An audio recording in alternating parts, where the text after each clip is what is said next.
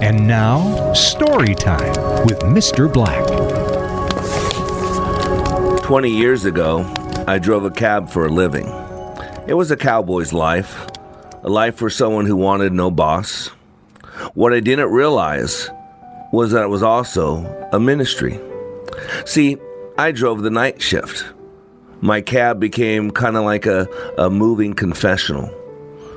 Passengers climbed in, they sat behind me in total anonymity and told me about their lives.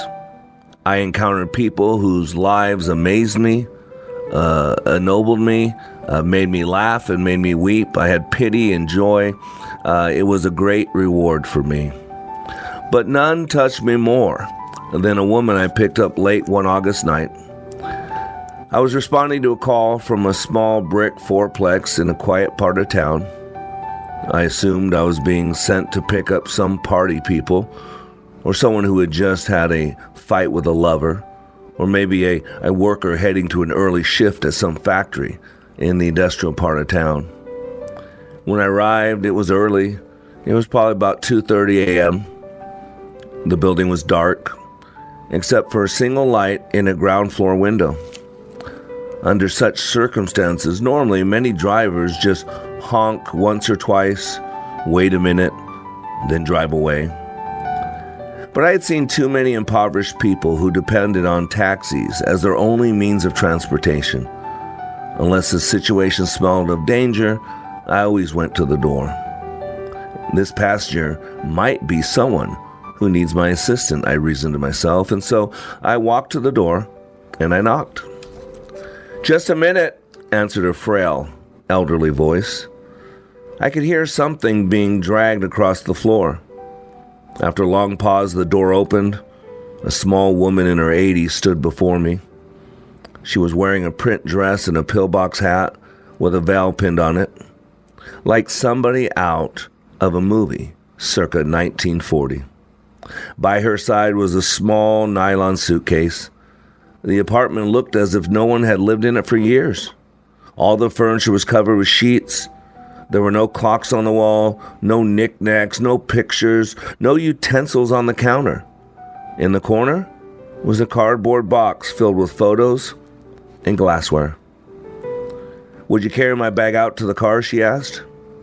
So I took the suitcase to the cab, then returned to assist the woman.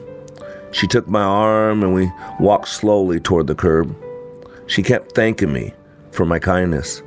It's nothing, I told her. I just try to treat my passengers the way I would want my mother treated. Oh, you're such a good boy, she said. When we got in the cab, she gave me an address, then asked, Can you drive me through downtown? It's not the shortest way, I answered. Oh, I don't mind, she said. I'm in no hurry. I'm on my way to a hospice. I looked in the rearview mirror. Her eyes were glistening. She said, I don't have any family left. The doctor says I also don't have much time left. I quietly reached over and shut off the meter. What route would you like me to take? I asked. For the next two hours, we drove through the city. She showed me the building where she had once worked as an elevator operator. We drove through the neighborhood where she and her husband had lived when they were newlyweds. She had me pull up in front of her furniture warehouse that had once been a ballroom where she had gone dancing as a girl. Sometimes she'd ask me to slow in front of a particular building or corner and would sit staring into the darkness, saying nothing. As the first hint of sun was creasing the horizon, she suddenly said, I'm tired. Let's go now. We drove in silence to the address she had given me. It was a low building, like a small convalescent home, with a driveway that passed under a portico.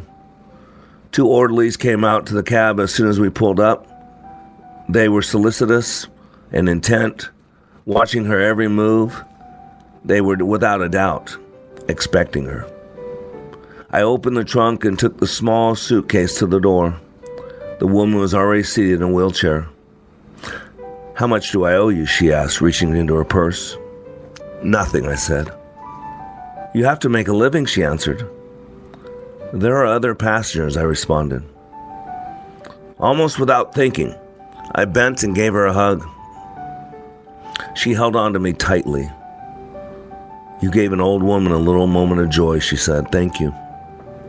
I squeezed her hand, then walked in the dim morning light. Behind me, a door shut. It was the sound of a closing of a life. I didn't pick up any more passengers that shift. I drove aimlessly, lost in thought, lost in feeling, lost in fondness for that woman. For the rest of the day, I could hardly talk. What if that woman had gotten another driver, an angry driver, or one who was impatient to end his shift? What if I had refused to take the run or had honked once, then driven away? On a quick review, I don't think I've ever done anything more important in my life. You see, we're conditioned to think that our lives revolve around great moments, around ourselves. But great moments often catch us unaware, beautifully wrapped in what others may consider a small one. And see, ladies and gentlemen, this is the power of understanding. The Bible says that we could have entertained angels on high without knowing. And when we get so wrapped up in our own purpose, our own wants, our own needs, our own pain, our own trauma, our own drama, we miss people all the time. You have been listening to Mr. Black, Master Trainer for Like It Matters. Please find us on Facebook by searching LIM Radio. Make sure to follow us, like our posts, and share with others. Also, search YouTube for Like It Matters. Be sure to like and subscribe to our channel. And for more information on how we can help you live life like it matters, go to likeitmatters.net where you can find more information on our transformational training, our life coaching, counseling, our radio show, and other ways we help you continue the journey of living life like it matters.